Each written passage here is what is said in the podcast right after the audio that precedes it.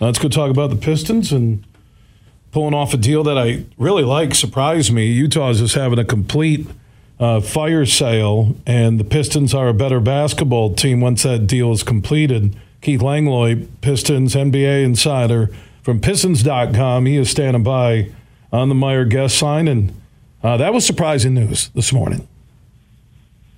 Yeah, you know, and and in the interest of, of self preservation, I've got to I've got to tell you up front that uh, you know the trade is not official yet, so like we we can only talk hypothetically about it. Uh, but yeah, I mean, it makes a it just makes a lot of sense, assuming it, it goes through and uh, you know physicals are signed off on and all the I's and are dotted and T's crossed at league offices. But yeah, it's just you know it's rare. A lot of times you can win a trade, but still create and you fill one need and maybe create another, but this I mean, you can go down a, a long list of, of things that, that this trade satisfied, and that and I, I, I'm I'm struggling to see any downside in it. The Pistons dealt from they had a glut of big men. They had five guys. Uh, who arguably are, are best served as centers. Uh, you can, you know, you can maybe Olynyk, who is going out in this trade, is because can play some power forward for you, and I think Marvin Bagley the third has, although he's not really a modern day power forward, doesn't shoot threes uh, very often, and, and has shot them at less than twenty percent. So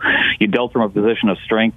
You, you, Dwane Casey, did, you know, last year, the end of last season, talked about how they have to really build a roster with Cade Cunningham in mind, and the foremost thing to keep in mind with that, the biggest priority was giving him some three point shooting, and this guy has been, you know, a career 39% three point shooter on high volume. He's averaged over 18 points a game the last four years as a full time starter. True shooting percentages right around 60%.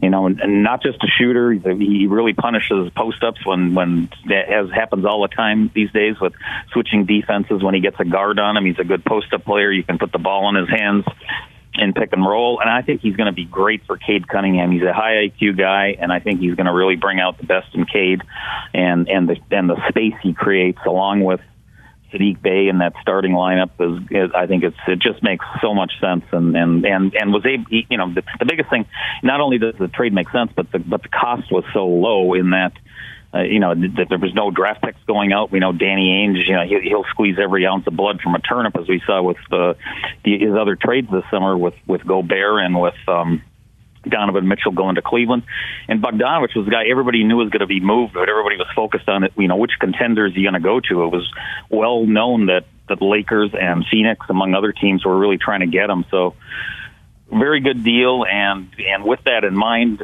down the road when we get to the trade deadline, if you know, I'm sure there are going to be people interested in in, in Bogdanovic. So, uh, like I said, good trade all around. Hard to see even the hint of a downside in it. Yeah, and if it goes through as expected, though, uh, Bogdanovic gives you 18 points a game. He he shot. Uh, I, I, think the number I saw at CBSSports.com, which gave uh, the proposed trade not finalized yet, an A plus gave the Jazz a D plus on the other end. But when you go inside the numbers, I mentioned 18 a game, a little over four boards, 59.9% true shooting last year.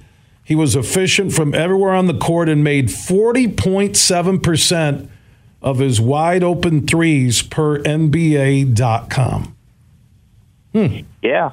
Yeah he's really good. He's a really good player, and like I, you know, I've watched that guy in his days at Indiana. Um, you know, he's he's just he's a very high IQ player. Doesn't force anything, and I think that, like I said, it's going to play off perfectly against Cade Cunningham. And the other thing, you know, not only does it balance the roster for the Pistons, it balances the units. Um, I, you know, I, I, I'm pretty sure that you know we can pencil in Cade Cunningham, Saddiq Bey in the starting lineup. I really think Jaden Ivey is going to slot in next to Cunningham because it makes so much sense that Ivey can guard point guards and relieve relieve Cunningham of that burden.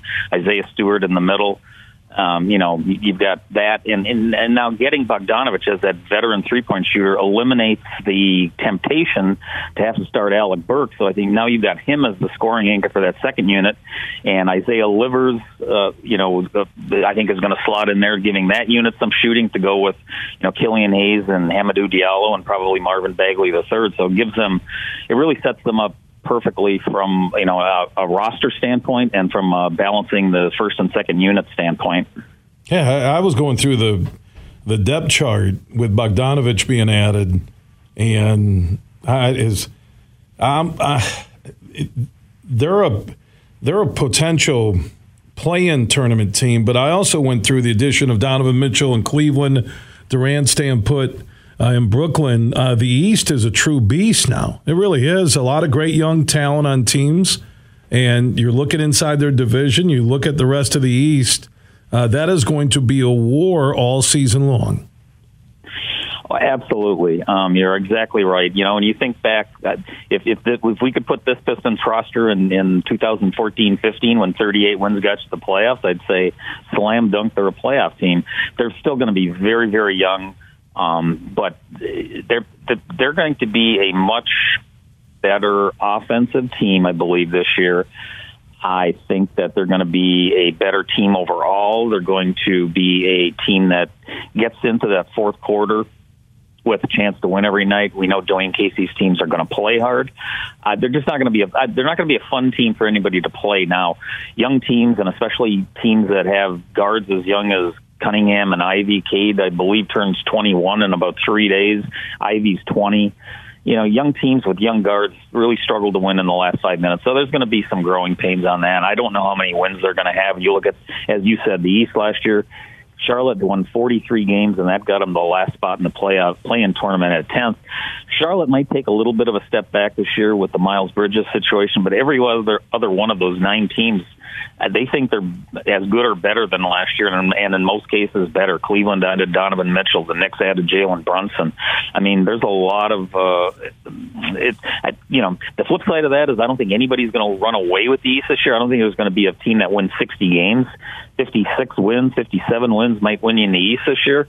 It's going to be there's going to be competition every night, but I don't think anybody's going to look at this Pistons team and coming in and say, okay, we can relax tonight. We, we you know, we can we can give some guys select rest tonight and not worry about it.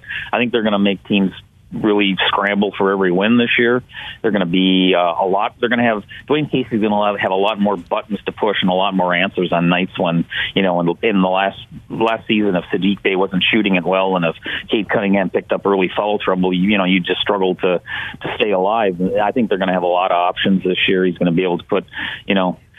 I was looking at some of the clo- yeah, everybody talks about starting lineup and second unit, but the other thing is what's the closing lineup? I think the closing lineup is going to many nights is going to be Cade Cunningham, and then you're going to have uh, Burks, Bey, and Bogdanovic, and I'm taking credit for calling them the killer bees already. You're going to have three really good three point shooters with Cade Cunningham, you know, operating, and then that's whoever's out there, the fifth guy with him can be anybody. You could even play small and and uh, you know have have Bey line up at center against smaller lineups and or go bigger with Stewart or Bagley in the middle of that. So Casey's going to have a lot more uh, buttons to push, and it's going to be. I, th- I think it's going to be not only a much. This trade made the Pistons much more functional. I think it's going to make them one of the most fun teams in the league. Keith Langlois, Pistons.com, Pistons NBA insider, joining us on the Meijer Guest Line, talking about uh, Bojan Bogdanovic, uh, now a Detroit Piston. And I said when Mitchell, uh, the surprise signing there with Cleveland and deal, that I, I, thought the Pistons had to do something because people were really loading up uh, in the East, and they did. And we'll see. They're, they're going to be entertaining. Like you said, shooters, uh, big men. Uh, depth at guard. I mean, depth's a big key with injuries and also just wearing down teams. So Bogdanovic uh, is a Piston and I one of the best three point shooters in the game. Keith, I appreciate you taking time out of your day. Give us an update. I know the trade isn't official; it's pending, and uh, when it's done, we'll reconnect. Thanks, Bill. Anytime.